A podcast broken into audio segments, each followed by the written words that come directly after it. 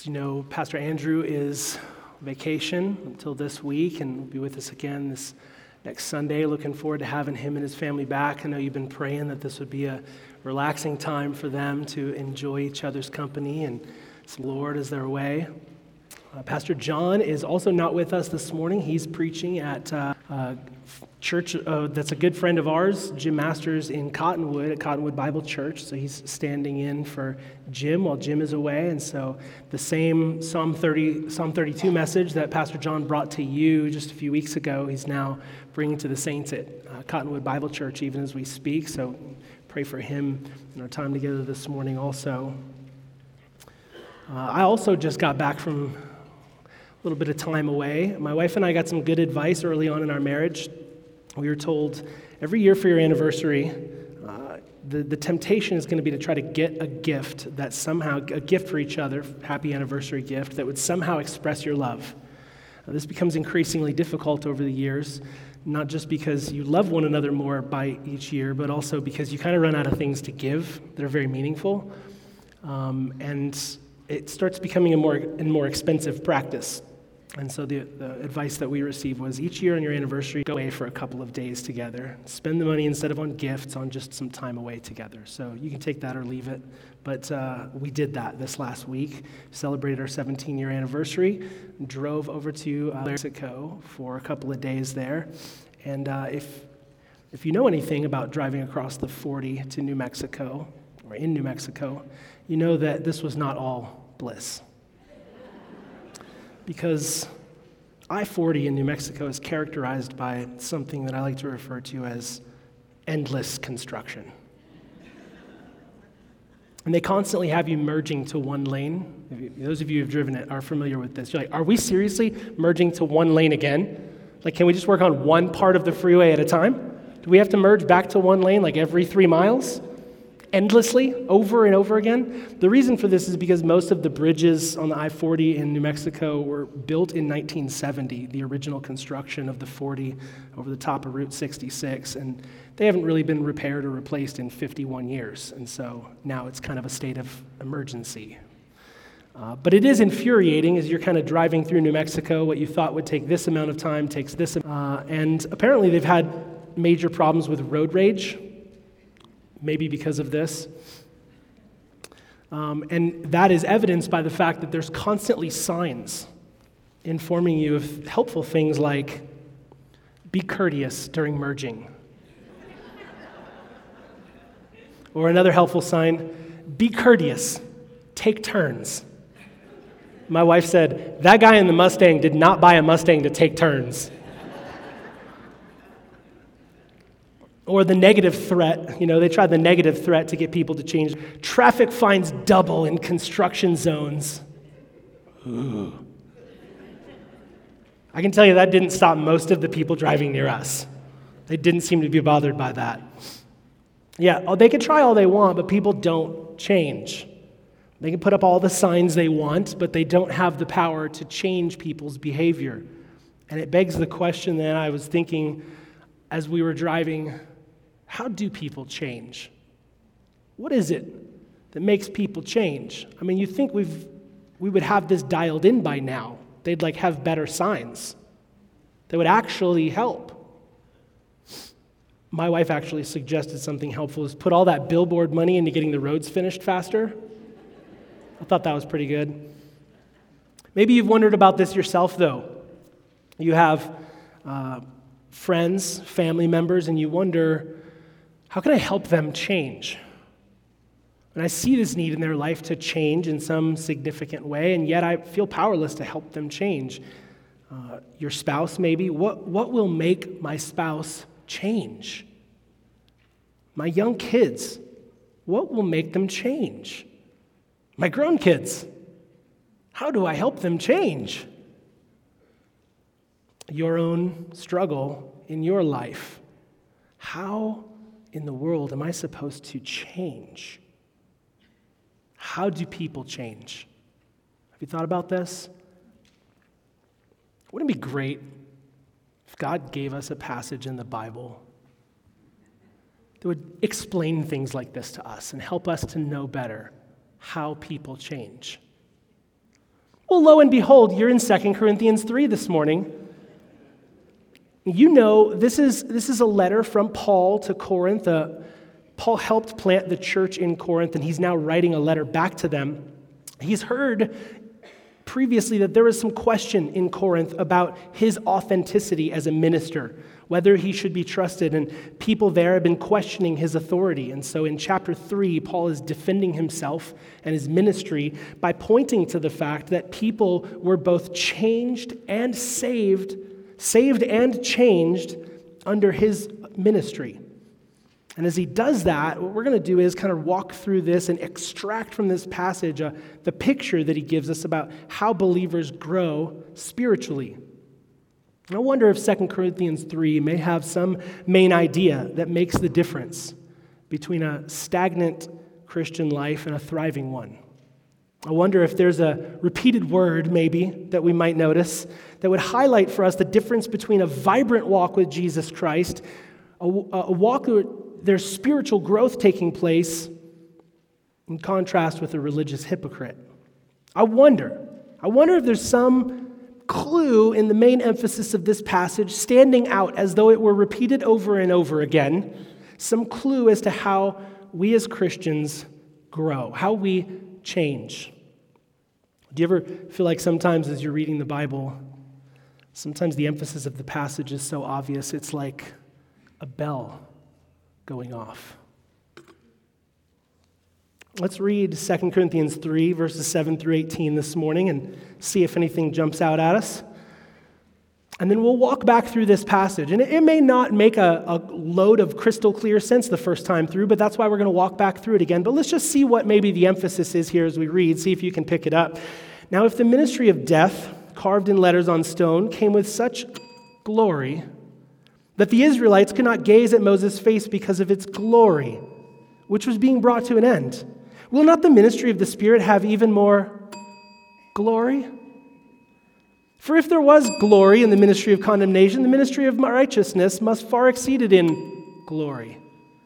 Indeed, in this case, what once had glory has come to have no glory at all because of the glory that surpasses it. For if what was being brought to an end came with glory, much more will what is permanent have glory. Since we have such a hope, we are very bold, not like Moses, who would put a veil over his face so that the Israelites might not gaze at the outcome of what was being brought to an end. But their minds were hardened. For to this day, when they read the Old Covenant, that same veil remains unlifted, because only through Christ is it taken away. Yes, to this day, whenever Moses is read, a veil lies over their hearts. But when one turns to the Lord, the veil is removed. Now the Lord is the Spirit, and where the Spirit of the Lord is, there is freedom. And we all, with unveiled face, beholding the glory of the Lord, are being transformed into the same image from one degree of glory to another. For this comes from the Lord, who is the Spirit. Now, anybody catch anything repeated in that passage? Does that stand out to you at all? Sometimes it's hard, it's easy to miss.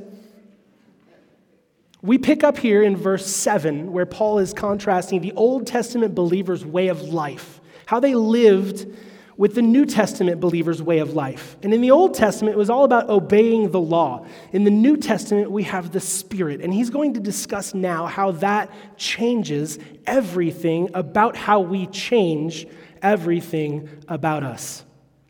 We have to follow with Paul on a little bit of a rabbit trail here. Verse seven, if the ministry of death, carved in letters on stone, came with such glory that the Israelites could not gaze at Moses' face because of its glory, which was being brought to an end, will not the ministry of the Spirit have even more glory? For if there was glory in the ministry of condemnation, the ministry of righteousness must far exceed it in glory. So here's contrasting the two, referring to the law as the ministry of death, the ministry of condemnation, and referring to the New Testament, the New Covenant, as the ministry of righteousness. One had glory, one has more glory. And he calls the law the ministry of death, the ministry of condemnation. It's interesting. What makes the law the ministry of death? How does the law bring death and condemnation? I mean, hypothetically, the law could give people eternal life if they kept it perfectly. but you have to keep it perfectly. Your obedience cannot fail at any point whatsoever, James two ten.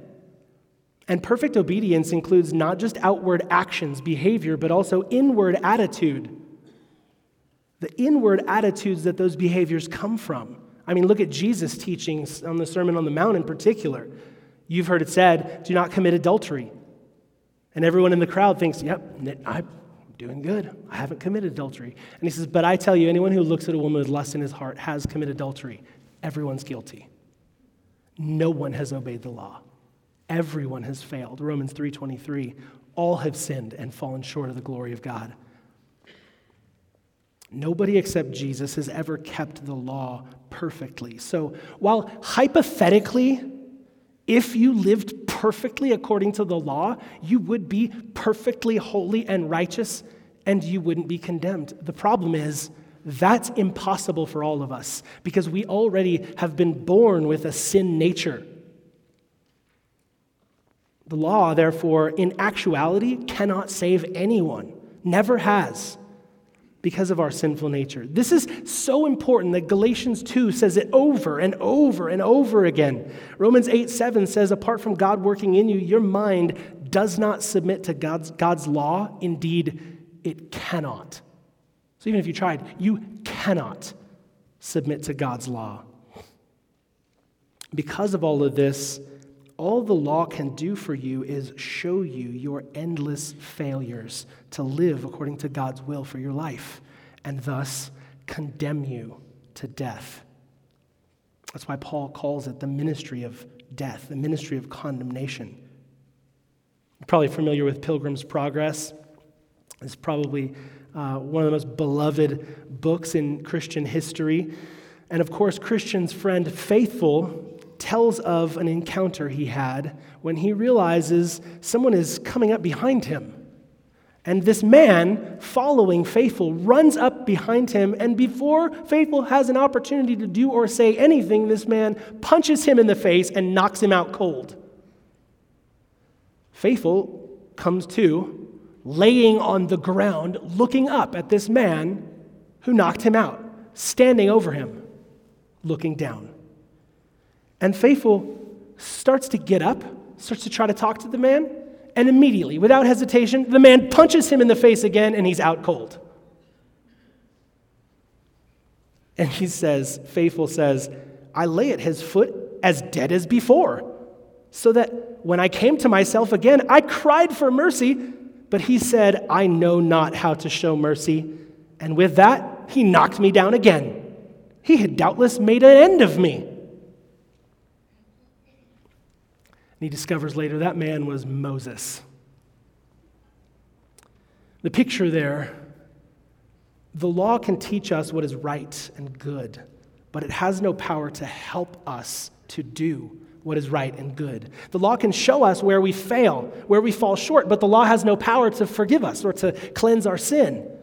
The rules of the Bible can only judge and condemn us. They only can knock us down and leave us bruised and battered, and our cries for mercy are met with threats of death for failure. See, we need something greater than the law. We need something greater than just rules if we're to find the help we need, and we need someone greater than Moses. So the law served and serves a purpose. But that purpose is not for salvation. It never was. It's it's common sometimes to hear people say, like, well, in the Old Testament, you know, people were saved by keeping the law, and then Jesus came, and now we're saved by faith. The problem with that is it's not true. That's like the opposite of what the Bible actually says. That's and that's kind of a big problem. Paul's whole point in Romans four is that Abraham was saved by faith before the law was even written, right? He quotes Genesis fifteen six, Abraham believed God, and it was credited to him as righteousness. Paul goes on in Romans four to talk about David, how he was saved by having his sin forgiven, not by keeping the law. And David actually lived under the law.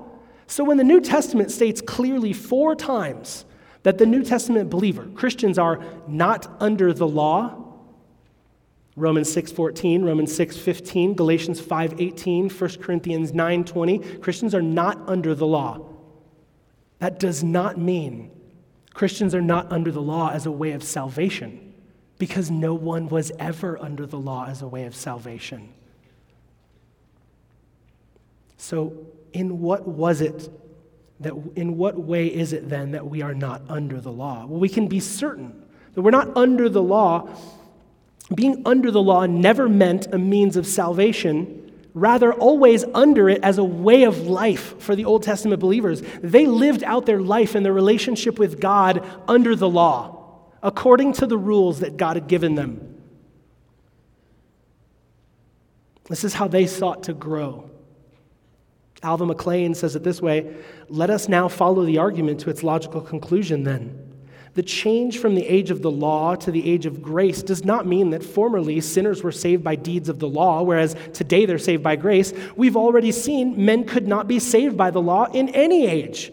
But it does then mean that God's people in the former age were under the law as a rule of life, whereas today they are not under the law as a rule of life." And this is because of what Jesus did. I mean, we know this, right?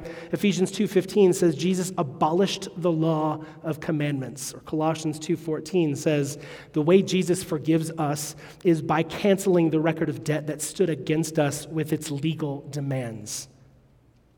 See, as Faithful was retelling the story to Pilgrim, Pilgrim asks something along the lines of, "Well then, how did you ever get away from him?" Faithful says, "Another man came along, one with his, with nails in his hand, holes in his hand, and he bid Moses to leave me be and carry on with my journey."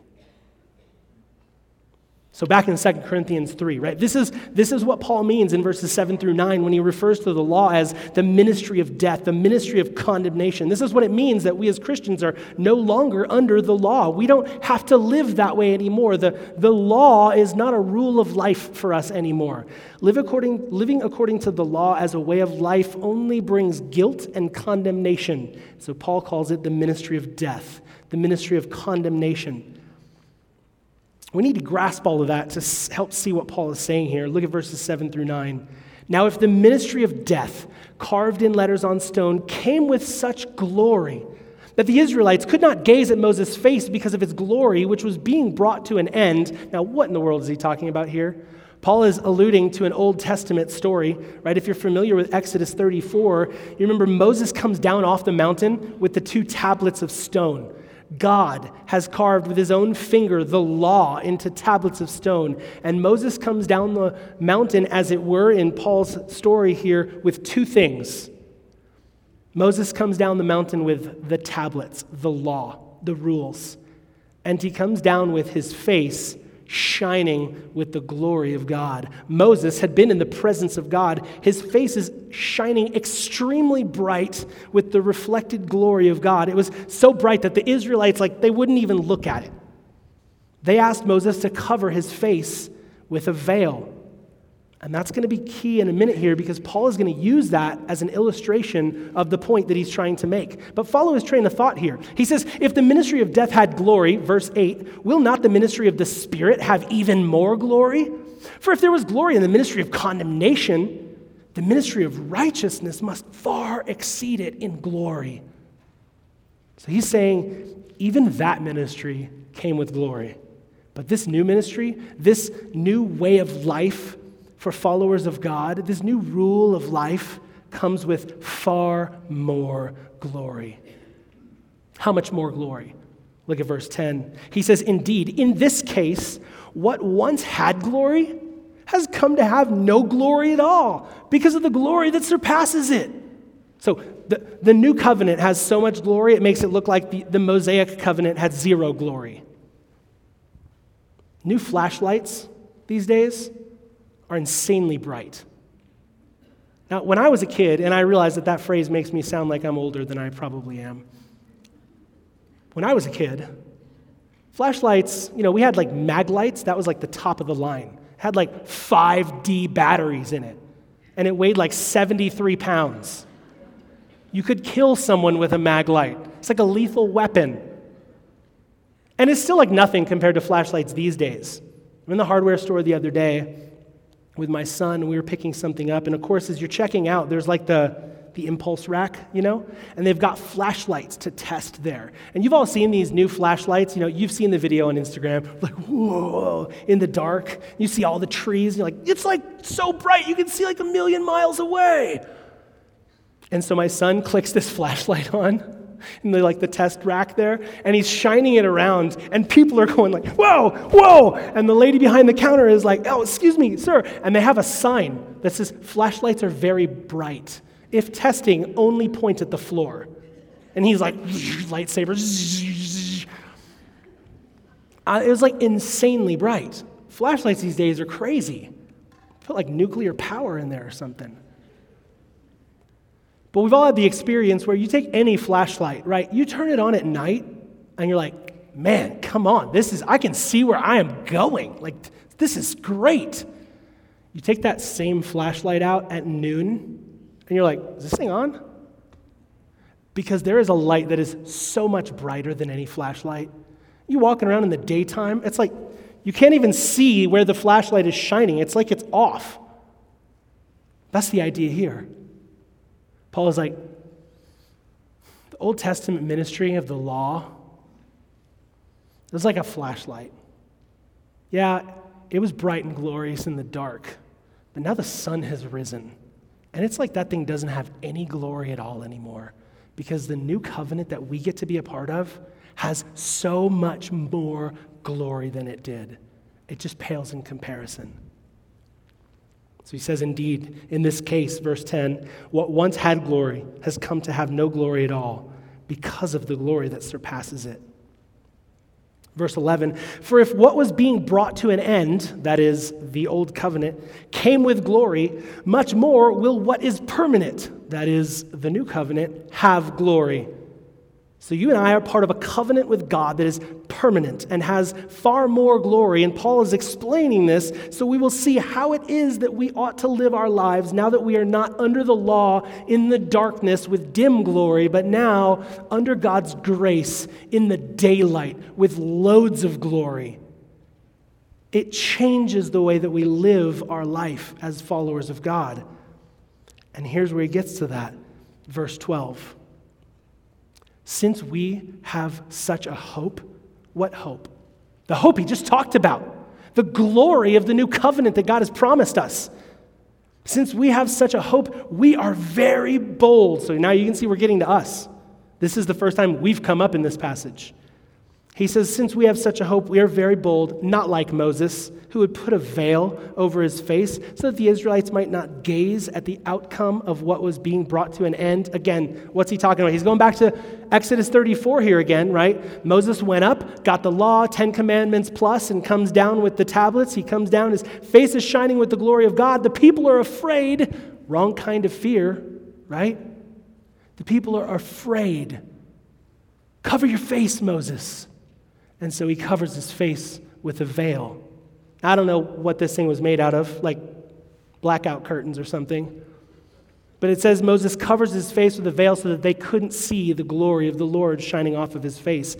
Now, Paul uses that story as an illustration. They got the law without the glory. They got the rules, the to-do list, without the manifest character of God that was meant to motivate them to keep the law. It says Moses would put a veil over his face so the Israelites might not gaze at the outcome of what was being brought to an end. What's being brought to an end? The law. It was temporary. Paul had just said in verse eleven that the new covenant we live in is permanent. This word outcome, that they might not gaze at the outcome. It's the Greek word telos. It's where we get our word telescope. Right? It's, you look into it and I'm here, but I can see all the way out there at the end, the, the telos. The Greek word has this idea of it being the outcome, the goal, the, the end that you're aiming for, the, the telos, and that's this word here. The Israelites couldn't gaze at the, the outcome of what was being brought to an end. What was the goal? What was the intended outcome? The glory of God. And they couldn't see it. The law and the glory were meant to go together. And they were meant to put the glory of God on display in their lives. As motivated by God's glory, they live according to the law, and they put the glory of the Lord on display in the way that they live. But they got the rules without getting the motivation to do them. Or as Paul is alluding to in this passage, they got the law, they got the task list without the heart change. He says that right here, verse fourteen. But their minds were hardened. For to this day, oh no, it continues. It wasn't just in Exodus thirty-four. It continues to this day. When they read the Old Covenant, that same veil remains unlifted. That's interesting because Moses died a long time ago. Where's the veil? He says, because only through Christ is it taken away. Oh, you see where we're going with this? Verse fifteen, yes, to this day, whenever Moses is read, a veil lies over their hearts. Over their hearts. Paul is so swift in turning this illustration for you that you almost don't notice it happen. Or maybe you could say it's such a confusing illustration because the story is not familiar to us. But notice the way the veil was over Moses' face, now it's over their hearts. Paul is helping you see this wasn't a law problem. This wasn't a Moses problem. This was a heart problem. The veil lies over their hearts. They didn't want to see the glory of God. People don't want to see the glory of God. They are afraid. They don't want to see the glory of God, and as the as a result, they can't understand the purpose for which the law was given or the reason for which we have the Scriptures. First Corinthians two, ten through fourteen, Paul is going to say the same thing.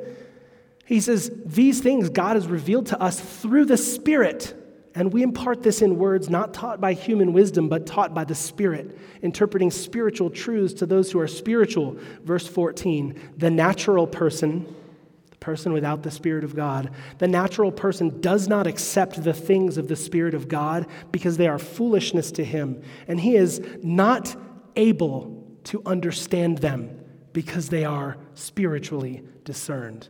Hear that again. The natural person is not able to understand them because without the Spirit of God, they cannot understand them. It's like God is broadcasting in F M, but you're driving in your nineteen sixty-seven Ford pickup truck that only has an A M receiver. God's broadcasting on F M, you only have an A M receiver. So how do you get F M receivers so you can hear what God is saying? Or to get back to Paul's illustration, how do I remove the veil so that I can see God's glory and be changed by it? Verse sixteen, but when one turns to the Lord, the veil is removed. Turns to the Lord. This phrase, in Exodus thirty-four, when Moses came down off the mountain with the law and the glory, Exodus thirty-four thirty says, Aaron and all the people of Israel saw Moses. Behold, the skin of his face shone, and they were afraid to come near him. They turned away from the glory of God. They turned away from the Lord. Wrong kind of fear. The implication, just, just give us the law, Moses. Just, just give us the rules. Just tell us what God said to do. They turned away from the Lord even as they sought to keep the law. And so they had neither the motivation to keep it nor the means by which to understand what it was for. Paul will address this very thing. He says, Paul, when one turns to the Lord, the veil is removed. He's going to point again to that. After he finishes talking about how people grew under his ministry, he's going to talk in Second Corinthians four about how people got saved in the same way, right? Second Corinthians four, you can look at it right there. Look at verse three. Even if our gospel is veiled, so you preach the gospel and it's veiled. There's that word again. Even if our gospel is veiled, it's veiled to those who are perishing. In their case, the God of this world has blinded the minds of unbelievers to keep them from seeing the light of the gospel of the glory of Christ, who is the image of God. For what we proclaim is not ourselves, but Jesus Christ as Lord, with ourselves as your servants for Jesus' sake. Get this, for God, who said, let light shine out of darkness, that's creation, has shone in our hearts to give. To give the light of the knowledge of the glory of God in the face of Jesus Christ. So how do you get saved according to this passage? Well, the gospel is preached to you, and it is veiled. You cannot see it. It's veiled, and you are perishing because the god of this world, that is Satan, has blinded the minds of unbelievers to keep them from seeing the light. The, the, the glory of God cannot get through. The light of the gospel cannot get through until God gives, shines in our hearts to give the light of the knowledge of the glory of God in the face of Jesus Christ. Now that's how you get saved. What Paul is saying in the chapter before this is, that's how you grow spiritually too. When the light of the knowledge of the glory of God shines, and the Holy Spirit has removed the veil so you can see the glory and be changed by it. That's why he says in verse seventeen, now the Lord is the Spirit, and where the Spirit of the Lord is, there's freedom, freedom to see, freedom to obey, freedom to, freedom to live the kind of life I'm meant to live. And here it is. Here is the key verse in all of this, verse eighteen. And we all, with unveiled face, beholding the glory of the Lord, are being transformed into the same image from one degree of glory to another. For this comes from the Lord, who is the Spirit. He says, and we all. It's not just Moses anymore. Moses isn't the only one seeing the glory of God. He says, and we all. No one stands between God and the Christian anymore. We all, with unveiled face, the veil has been removed. We've been turned, because we have turned to the Lord with the right kind of fear, and we have received the Holy Spirit. God has shone the light of the gospel into our hearts and enlightened the eyes of our hearts to allow us to see. We all, with unveiled face, beholding the glory of the Lord. And this is where we get down to it, isn't it? The Bible isn't just a book of rules to us anymore. It's not just a law that condemns us. It's not just something that we read and realize how guilty we are.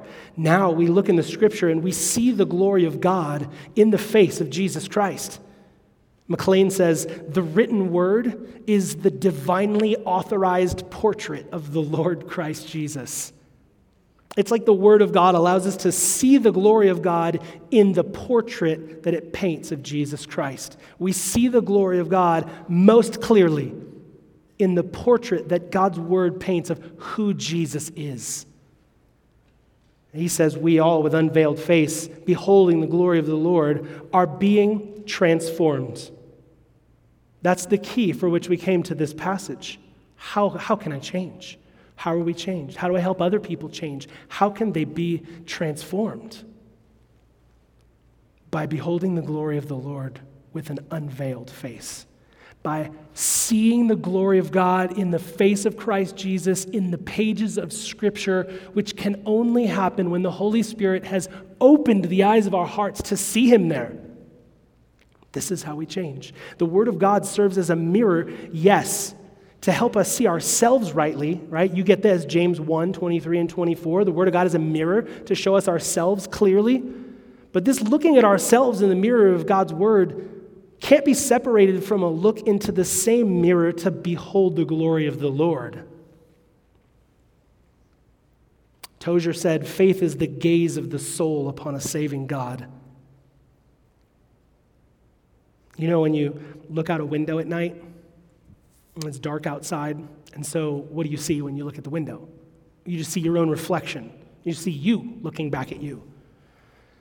The Word of God is like a window. If you look at it rightly, it functions as a mirror. You can see yourself and you can make corrections. But if there's no light outside, you can only see yourself.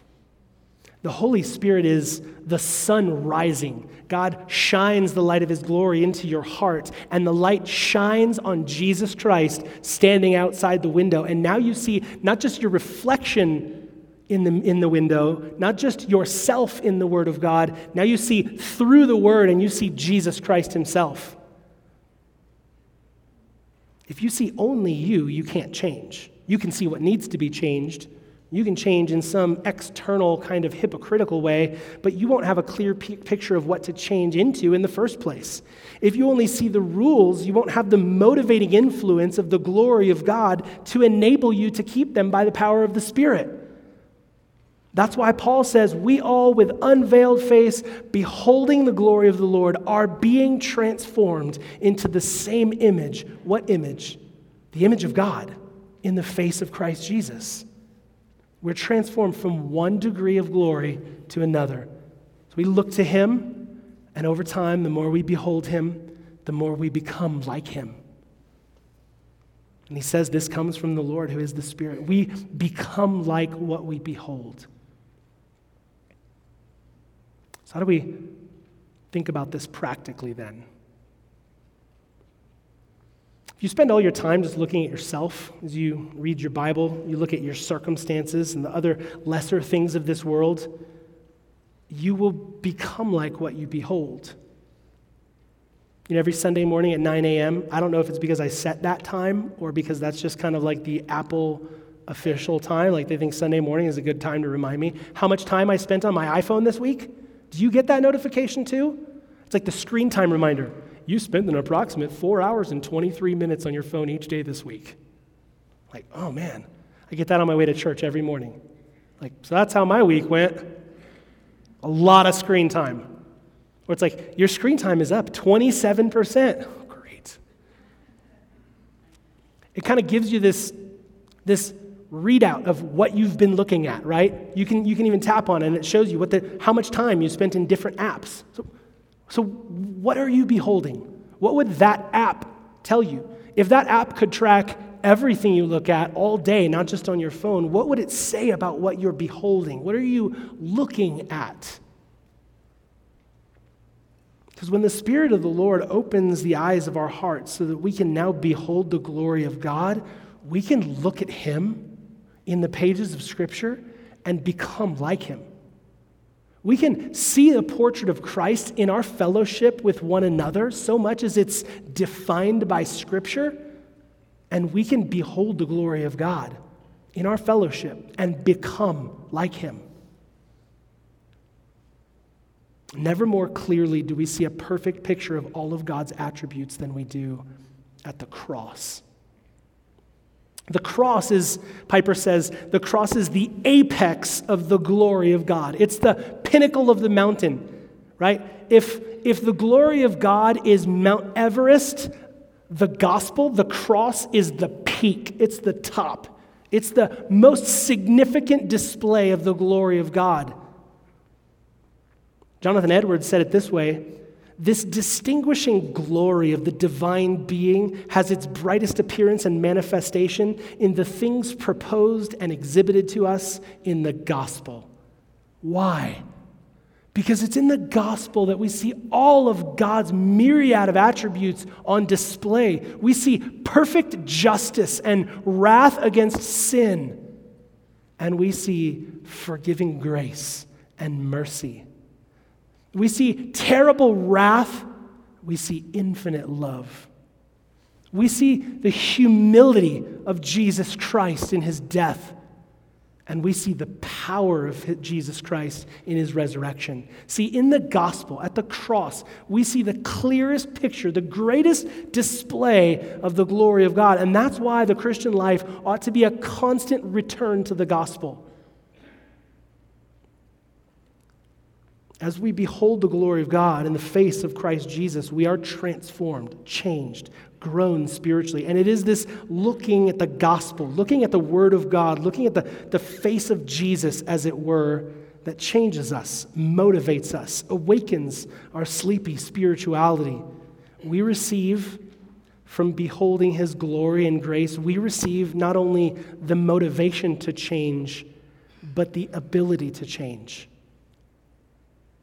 This is why, I don't know if you've thought about this, um, and if this comes across as confusing to you, I would recommend to you the, the Canyon Bible Church Book of the Month is um, Because He Loves Me by Elise Fitzpatrick. And there is a great section in there. The subtitle of the section is The Indicatives and the Imperatives. And if you're familiar with the concept of the indicatives and the imperatives in Scripture, the idea is indicatives are statements about who God is and what He's done for us. And the imperatives are the commands, what God is calling us to do. And the point regarding the relationship between the indicatives, what God has done, and the imperatives, what we are called to do, is that we are never given imperatives outside the context of the indicatives. For example, before you get the commands of Colossians four, five, and six, you get the gospel in one, two, and three, the character of Christ. Romans is maybe one of the best examples, right? It's not that you get to Romans twelve, one, that you start getting commands about how to live in the will of God. Well, what are the first eleven chapters about? You guessed it, the character of God in the gospel. Paul spends eleven chapters unpacking what God has done for us, how He's manifest His character in the gospel, before he gets to chapter twelve and says, "Therefore, beloved, by the mercies of God that I just spent eleven chapters telling you about, present your body as a living sacrifice." In Philippians, the call to consider others as more important than yourself comes with the glory of God in the face of Christ Jesus, who humbled Himself from heaven to earth and from life to death for us. Practically the whole point of Philippians is Jesus humbled Himself to serve you. You humble yourself to serve others. There's not a command apart from the context of God's grace to you. There's not an imperative without the context of the indicative. We looked recently at Romans fourteen, First Corinthians eight, where we're urged to defer to the weaker brother. Why? Because this is someone f- for whom Christ died. No command without the context of the gospel. Even, you could you could say, oh, what about the Ten Commandments? I mean, that's just like flat-out rules, right? Well, unless you start in the verses right before it where He says, I am the Lord your God who brought you out of the land of Egypt, who brought you out of slavery.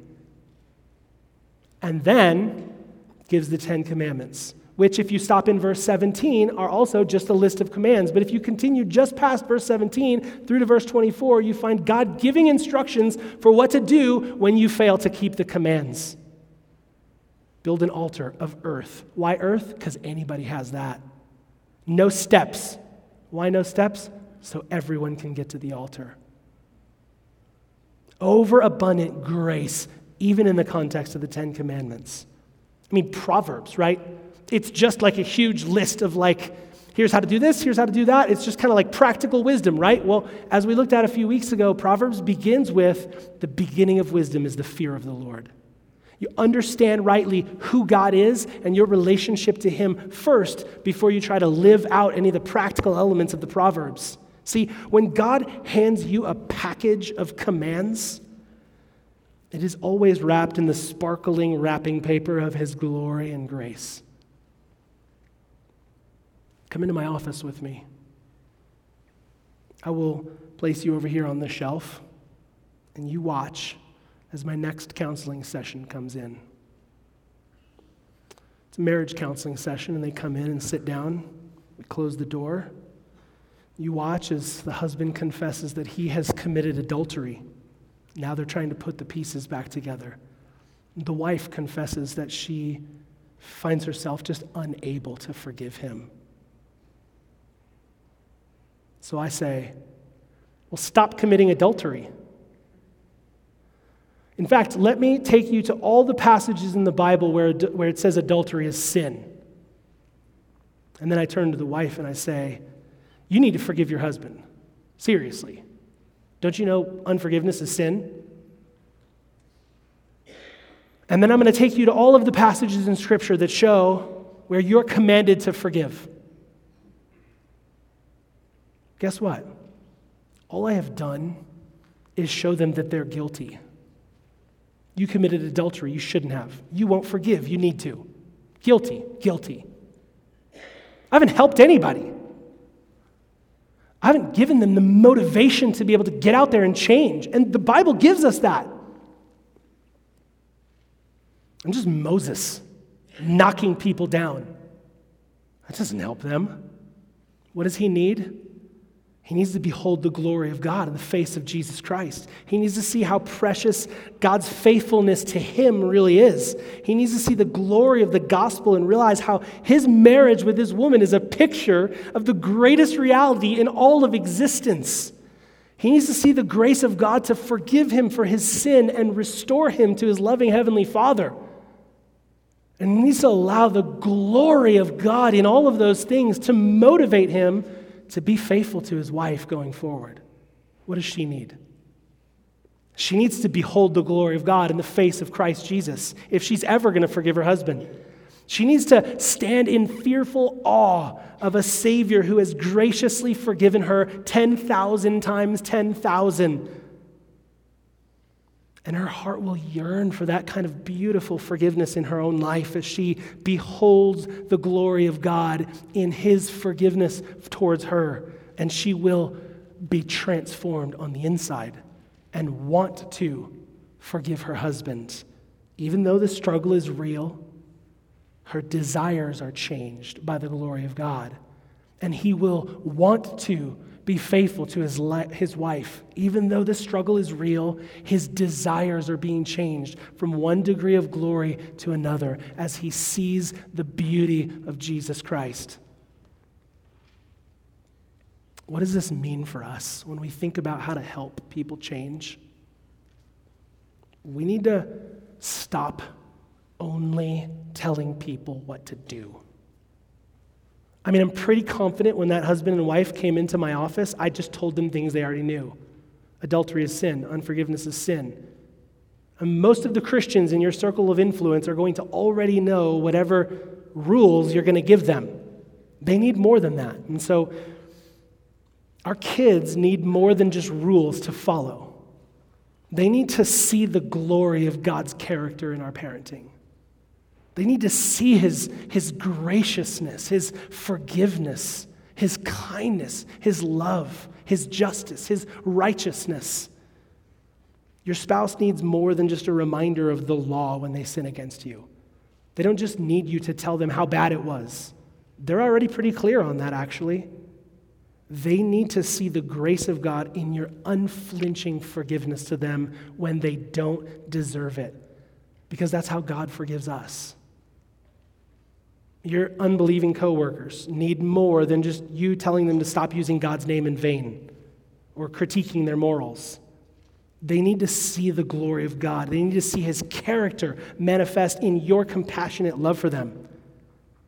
If you're a leader in this church, your small group, your discipleship group, your whatever area of influence you've been given leadership over, they need to see more than just an intellectual analysis of a Bible text resulting in a list of ways for us to go out and do better. They need to see how the grace of God in the gospel motivates them to live differently. If you serve in children's ministry, and I was just, I ran into the guy who's teaching in children's ministry this morning. I said, "What's the lesson?" He said, "The millennial kingdom." I'm thinking, I'm imagining him teaching the millennial kingdom to the children. I said, "Tell me about it." And he's like, "Well, I'm really just going to preach the gospel to them. That's really what they need. And I'm going to end with the glory of the millennial kingdom for those who believe the gospel." So if you serve in children's ministry, don't just tell kids the moral stories of the Bible and tell them, trust God like Abraham, be faithful like Joseph, obey mommy and daddy like Jesus. Show them the exciting God behind the Bible stories so that they will come to know him and actually want to trust God, be faithful, and obey mommy and daddy because they're being transformed on the inside by the glory of God, the power of the Holy Spirit. If you preach or teach God's word in any capacity, don't simply data dump on people from the text, telling them how to go out, try harder, do better, as John says, get on the performance pony. Show them from the text how the glory of God and the gospel changes their hearts to be more like him. If we want to help people change, we have to stop running around just punching people like Moses in the face with the rules and start running around like Jesus, giving ourselves to show them grace, peace, comfort, kindness, goodness. Overwhelm them with the character of God. Let them see him through you. You've heard this before. If you want to build a ship, don't drum up men to gather wood, divide the work, and give orders. Instead, teach them to yearn for the vast and endless sea. You want to change? How about you? You want to grow? How do I change? How do I grow? I have to understand how people change. Not simply telling people what to do, though there's a place for that, but pointing them to the glory of God so that they will yearn for his character in their own lives. Only that will transform their hearts on the inside and motivate them to live differently. Same thing is true for me. When I come to the Bible each day and I'm reading the Bible, I'm not just looking for rules to obey as though I'm creating some endless list of tasks I have to do to be a faithful Christian. I'm coming to the Bible looking for the character of God to change my heart and transform me. When we come to church on a Sunday morning, we're not just coming to be given more things to do. Here's some stuff for you to do, here's some stuff for you to do, there's some things for you to do, and things to do for everybody. Everyone gets things to do.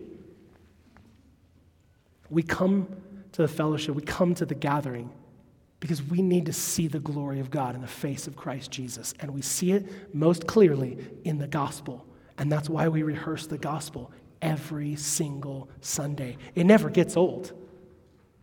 I'll have Jared Wilson on his um, book to pastors. He's talking about preaching and how some pastors feel um, feel like they're being boring, just preaching the gospel every Sunday. And and he says, um, Pastor, you are boring. Your creativity is boring. Your illustrations are boring. Your preaching is boring. All of your great ideas are boring. The gospel will never be boring. The gospel is the clearest display of the glory of God, and it calls people out of the darkness, and it transforms the hearts of believers. So we need to come to church and Bible study and discipleship groups and any fellowship looking for the character of God, looking to behold his glory. Even when we come to the commands of the Bible, and the commands of the Bible have a place in the life of a believer, but we need to see them in the context of God's grace. It's even good for us to be convicted when the rules of Scripture condemn our behaviors and attitudes. Why is that good? Because, like Paul in Romans seven, on this very topic of the believer's relationship to the law, he expresses frustration with his constant sinfulness. He's like, every time I come to the law, I realize I'm just even worse than I thought I am. I'm so sinful. And he goes on and on about this battle happening within him. His ultimate conclusion, Romans seven twenty-four, wretched man that I am, who will deliver me from this body of death? Thanks be to God through Jesus Christ our Lord. So it's good when the Bible confronts our sin. It's good when a brother or sister confronts our sin. We need to see that we are sinful. But don't stop there.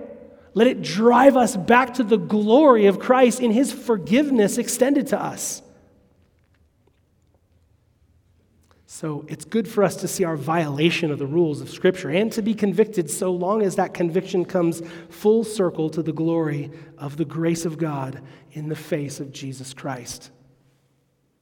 Whether you are in New Mexico or here in Arizona, law enforcement has no ability to make people change.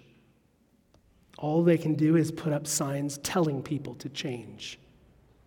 Be courteous. Take turns. Traffic fines double in construction zones. They can also penalize people when they do not obey the law, but they still have no power to make people change.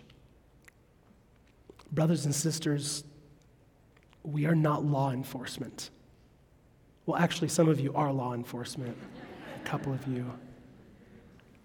But as Christians, we are not law enforcement. We are not law enforcers. We have more than simply laws and rules to point to. We have been given the Holy Spirit to open our eyes to point to and behold the glory of God in the face of Christ Jesus as a transforming and motivating principle to actually change us and to actually help us change others. Lord, we need your help, because as we've seen this morning, God, change is not something that we can do on our own. As soon as we start to think about how to change, we run the risk of putting the focus on ourselves and what we do. But Father, as we've seen from Paul this morning in Second Corinthians three, we need to behold the glory of God in the face of Christ Jesus. We need to come to your word, come to church and hear your word preached, come to fellowship with other believers and hear your word discussed and your character lived out. And we need to behold the glory of God in the face of Jesus Christ, because we don't just need a list of things to do. We need to be changed, Lord. We are broken on the inside. We just confess to you, Father, that apart from your grace in our lives, we are powerless to change ourselves. And so we ask that each day as we come to your word, each week as we come to the gathering, Lord, use this time to put your glory on display, especially through the gospel, that we would love it and cherish it and see in it the apex of your glory displayed for us. And as we see it, Lord, transform us. Let us not walk out of here on Sundays thinking of things to do. Let us walk out of here on Sundays thinking of how great you are, being changed on the inside and then going out as people who just do things differently because we're a different kind of person. Lord, may your glory captivate us more than every lesser glory in the world. And may every lesser glory in this world simply point us back to your glory. Lord, we want to see you. We ask that you'd help us. Open the eyes of our hearts that we might behold wondrous things from your word and transform us from one degree of glory to another into the image of Jesus Christ. And it's in his name that we pray. Amen.